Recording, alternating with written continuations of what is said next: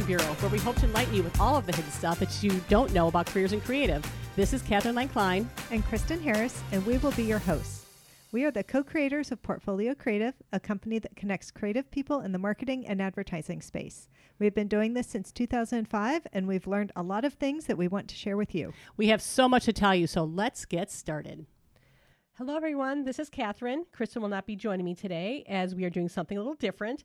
And we will be featuring a company that is making a difference during this crazy coronavirus time. Um, we typically like our podcast to be evergreen, but we are all under quarantine. So I think we're going to remember this for years to come anyway. And what better way to use a podcast than to deliver some good news? And today we will be speaking to founder of Aunt Flow, Claire Coder. So, Claire Coder, it's so good to hear from you. Oh, Have you been busy? my gosh. yes, we've been very, very busy over here. Okay, cool. Well, I'm going to basically start and kind of give people a little bit of background. Um, so this is Claire Coder. You will probably know her from her famous business called Aunt Flow. I will let her explain that first. So, um, Claire, why don't you tell everyone about Aunt Flow first? Yeah, so I started Aunt Flow after getting my period in public without the supplies I needed. And as I was rummaging through my bag for a quarter to use a coin operated machine, I thought, you know, if toilet paper is offered in public bathrooms, why aren't tampons and pads? So at Aunt Flow, we designed and developed a unique way for businesses and schools to be able to offer freely accessible menstrual products in their bathrooms, replacing those archaic coin operated dispensers with our free vend, patent pending tampon and pad dispenser. So that's what we do. Oh my God, patent pending. You are the coolest. You're gonna have- You're going to have a patent. That's so cool. All right. So, uh, the coronavirus has kind of thrown you a curveball a little bit uh, because a lot of people are not out and about. And also, I'm going to assume, and I will let you speak to this more, you felt like you could do more. So, let's talk about where you are today. Right. Um, so as you mentioned, Catherine, uh, because we stock businesses and schools with tampons and pads in their bathrooms, all the schools closed and all of the businesses went remote. Um, and we stock everything from Google North America to Princeton University. And so we were really in a position where we were staring down uh, this massive, this massive situation of not uh, foreseeing a path to revenue in the near and immediate future due to this virus. Um, and I, I'm thankful. Uh, uh, in February, we raised our uh, seed plus round of 1.2 million dollars. Oh my Um, goodness. so we had the option. Yeah, I'm very grateful. Um, and, and that's like one of those things where we worked so hard that we got lucky that we raised money before this all happened, and VCs weren't as, um, you know, amenable to raising additional rounds. Um, and so we had the option, which I'm grateful that we had the option to um, wait it out and um, you know live with the money that we had. But what I learned in softball is it's better to go out swinging than to go out looking. Uh, you know that before, Catherine? I love that. I love that. I I'm I've watched baseball enough. I'm sure that it's probably come up. I, I have heard the term "go out swinging." Um, so, but yeah, applying to business, I kind of like that though. Um, because I think you're you're just doing such awesome things. I'm so proud of you. Sweet. Thank you. So, so yes, when all of the businesses starting da- started shutting down and schools started closing, um, we looked at the resources that we had available, and we're known for manufacturing class two medical devices, tampons, and FDA registered products, pads. And um, with that, we actually decided to retool our pad machines to start manufacturing FDA approved three ply medical surgical masks. And was Um, and we made that was that a big was that a big was that a big undertaking though? Oh my God, Catherine, we wired all of the money in our bank account to make this happen. Um, and when I say like go out swinging, we literally swung for the fences and we're like, we're going all in. Uh, and my team didn't know this, but at the time we had, you know, a week to make the money back before the next payroll ha- uh, cycle hit. Um, so we had one week to make sure that, you know, we it, it worked. Um, and, and thankfully, we were able to reconfigure our machines. we hit capacity at the warehouses that we were manufacturing, and so we started to Oh my um, goodness. find additional suppliers. And now we're the vendor for Veterans Affairs, the state of Michigan, of course, all of our standard customers that are now planning for back to office and need masks. And in addition to that, we've started to actually roll out our sister company, um, sister to Aunt Flow. We have Workflow, which is all of your uh, products that you need to keep things flowing at the office. So Oh my lord. that's what we do over the past five weeks. just a few things, just a few things. So everything under workflow, love that name too, by the way. Um, that is that still all the the PPE products, or is it more than that? So we were actually planning to roll out workflow at the end of this year, um, and there were it was going to be a variety of additional uh, products that facilities managers would appreciate. We've been asked by many facility managers for um, eh, you know better toilet paper or um, easier access to other facilities products. So right Nice. now the the initial products are general PPE, so um, 80% alcohol, so that people can have sanitizers on their desk um, disposable and reusable masks. We've also queued up uh, personalized reusable masks. And so it's really an arsenal of these newer products that facilities managers are starting to procure. And that's what's currently under our workflow umbrella. Oh my goodness, that is like such a huge pivot. I mean, that is just so incredibly cool. And the best part of that is you are uh, you thought you were helping people before, but this is like even helping so many more people in a sometimes a life or death sort of situation. So, I mean, wow. wow. I think we're all kind of looking for a little something to do. And um, yeah, you definitely swung for the fences on that one. And it, it sounds like that you um, hit a home run if we can keep sticking with our, our baseball, softball analogies. um, Yes. um, let me ask this. So, all right, so you're running this awesome business. Um, would you have any advice to give to business owners now that are kind of going through this crisis, of either about how they should be running it now or starting to bring people back? Um, so I this is the perfect opportunity for founders and entrepreneurs to flex their muscles of going through hardship.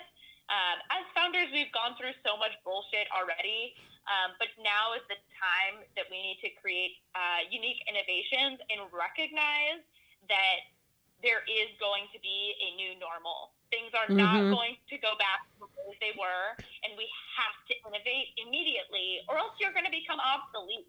Um, we cannot wait for things to go back to the way they were. And I think my biggest suggestion would be call your biggest customers, listen to them, understand their needs, and understand what resources you have as a business owner to meet their needs.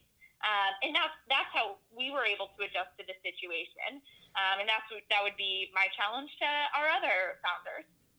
I think that's that's really good. Um, and I, I, I definitely think that uh, some of the points that you made were just so incredibly valid because I too don't think there's going to be an, a, a, a we're not going back to normal. It's how to adjust to the new normal, and how do your customers wish to be served in this new sort of normal, and how do you keep your employees busy and productive also in this new normal because it it's not gonna you can't turn a switch on this one. We're gonna have to kind of wait it out. And i am probably the one of the most impatient people out there. So this is but but you know what though? It, i mean because of some of the things that we had done it, it's working. So i don't i don't have to be you know losing my mind over it. You know we're still i still feel like we're moving forward. And it sounds like you're just kind of running forward which is so cool to hear. Um, is there a business out there right now that's kind of impressing you as far as what you're doing? I mean, obviously you are are my company that I am most impressed with. Or wait, I did I get it backwards? My, I'm so impressed by your company. I'll just say it that way. Um, but uh, has has there other um, businesses out there that you have been incredibly impressed with? On how they're handling the crisis, how they're handling the crisis, I guess we'll just stick with that. Right. Well, um, another Columbus-based woman-owned company is Point, um, and they are a volunteer app um, to help organizations find volunteer opportunities and also individuals find uh, volunteer opportunities. And now, of course, people are practicing social distancing, not as focused on going out to volunteer, and so they have adjusted their app to um, allow people to give back in different ways. So we actually partnered with them to do a 100,000 mask campaign And so whenever someone donates money to purchase masks, Flow or Workflow, our company, is matching all of the donations. Uh, but what I loved about Point and their focus was, hey, we recognize you might not feel comfortable going out and volunteering. Here are a few other ways that you can make an impact in these wild times. So I, I've respected their their adjustments um, and make, in making things happen. Very very cool. Very cool. Um, so now with this new normal that we have, what does a, a typical day look like for you? no sleep. is is that true? How much sleep are you getting? Well, you know, so we do um, part of our manufacturing in Asia, and they have a 12-hour time difference, and so I'm supporting our customers. Oh my goodness. know, standard workday, and then I go back online and, at night to make sure that all of our production is sound um, and our quality checks are in place, etc. Um, so, you know, the I always say like people can adjust to the situation. It's just what are you willing to give up mm-hmm. to make mm-hmm. it happen? Mm-hmm. it was giving up my sleep time. um, and I, I think that that's really important to remember. None of this has come easy. Um, I spent seven days trying to, like, with two to three hours a night of, of dedicated sleep time. Um, and I made that decision that I was going to do that because we are going all in on this. Mm-hmm. Um, and now I'm thankful that we did because time is of the essence and people need this PPE. But um, so, so now my, my general days, I, uh, I sleep a little bit more now, but um, general days are responding to people and what they need, uh, answering questions, supporting the team, finding new products, sourcing new things. Um, you know, all of the general craziness that a founder endures. oh my goodness. Um, yeah, that I although I'm finding that I because I don't have to drive anywhere, I'm actually getting probably a little more sleep than I used to be able to. Um, but that's probably long overdue because much like you know starting a business as you know it is whatever it takes to get it done and my philosophy was always you know I, i'll work now because i can sleep later sort of thing and yep. um, I, I, I guess i'm at the point in my career i guess now where i'm actually allowed to have a little bit of sleep but i also have a you know a phenomenal team too that helps that make that happen but yeah, just that little bit of job shifting of, of the you know the start day is like I said it's it's not a lot more but for me it, it's like a gift, I would have to say. um, let me ask you this too, because you know everybody is trying to be so inspirational and you know have these quotes they want to share with people. Is there like some sort of motivational quote that you could share that you have that um, you think might help people, you know, just get up and face that day and keep going? Ooh, um, you know I, I, I like to just think about the small steps. Um, and one of the Aunt Flow mantras is changing the world one cycle at a time. Oh, I love um, that. right now, yeah, right now I've been thinking, you, you know, I see a lot of information about large scale impact and how do you do all of these large things. And I think what's important to remember is every small little impact, every single cycle, you can do one small thing, whether it be outside and using chalk that you found in your garage and writing messages on the sidewalk and, and encouraging other people to read them and see that as they go on their walks outside. Like even those small things are creating an impact. You don't have to raise a million dollars or do all these grand gestures.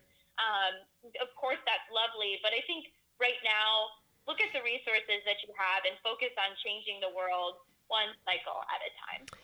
I absolutely cannot agree with that anymore because I, that's one of the things that I like to tell people too. It's like your your one thing that you do might just be getting out of bed that day, and it might be just you know feeding your dog or whatever. And if that's all you can do, then that's really all you can do. Um, and and leave some of the heavy lifting to the people that are pretty much ready to go ahead and do that. So. Um, yeah, if it, all you can do is you know get a message out on the sidewalk that day, you know I think that's that's fantastic. Is there, um, since we talk about quotes, what about song? Do you have a song that kind of gets you going, gets you motivated? Uh, yeah, everything by Macklemore.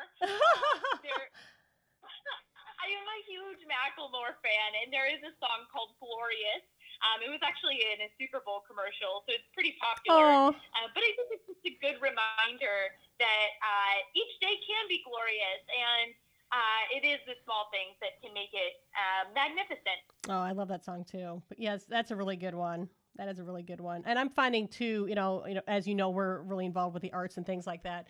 That finding, you know, music and dance and uh, plays and even you know good Netflix shows just to have that little bit of escape, that little bit of, of escape into the arts can sometimes just be the game changer for the day to kind of get you through and just say, you know what, that made me laugh or that made me feel good, and um, now I'm going to go and tackle something that's hard. Yes, yes, yes, yes. Um, my last question for you is: Once this is all over, and it will be, remember this, everyone, it will be over. Um, and we will get to talk about this to our grandchildren. And it'll be it, it far by far is a better story than the snow the blizzard of 1978. By the way, um, we could talk about we were trapped in our homes for months and we had to fight for toilet paper. Um, so once this is all over, what is the um, first place you would want to visit? Ooh, I. I like that you squealed. Right. As dorky as it sounds, I'm really excited to just bring our team back together in the Oh. office yeah. um, and like real high fives. Like I'm so excited for that. Oh, that's so, and that's such a small ask. It really is. I'm thinking of like, I, I'm never, never going to take another high five for granted. that's right. High five, everyone. High five. Not don't let- not no one's gonna be left hanging. That's so funny. exactly. well, I cannot tell you how much we appreciate you spending some time with us because I know you are incredibly incredibly busy. And I always use you as the defining example when people start dissing millennials and say, you know what? You don't know Claire. And there's plenty of other people that are in your age group that are just doing the most wonderful things. And it's it's so um, awesome to not only just know you, but to know that you're out there fighting for everybody out there and, and really trying to make a difference in the, a way that you can. And I th- and again, I think that's really all we can really kind of ask of everybody. And even if it's as simple as you know what today I'm gonna wear a mask today, and people please do. I'm not joking. Um, because I'll be really upset with you because I would like this to be over. You know, so everybody just got to chip in, do your little bit, and if you're a person like Claire with the energy and, and the enthusiasm, um, can probably squeeze out just a little bit more to to help humanity. So thank you for everything that you're doing, and thank you for talking with us today. You're awesome. Thank you. Oh, no, you are no, you're awesome. I love it. Thank you so much for joining us at Illumination Bureau. We hope that you have gained something by listening today. Illumination Bureau was brought to you by Portfolio Creative. You can find out more about Portfolio Creative at portfoliocreative.com. If you have a topic that you want to hear about, don't hesitate to send us an email at questions at portfoliocreative.com. If you enjoyed this podcast, please subscribe, rate and review it, or share it with a friend.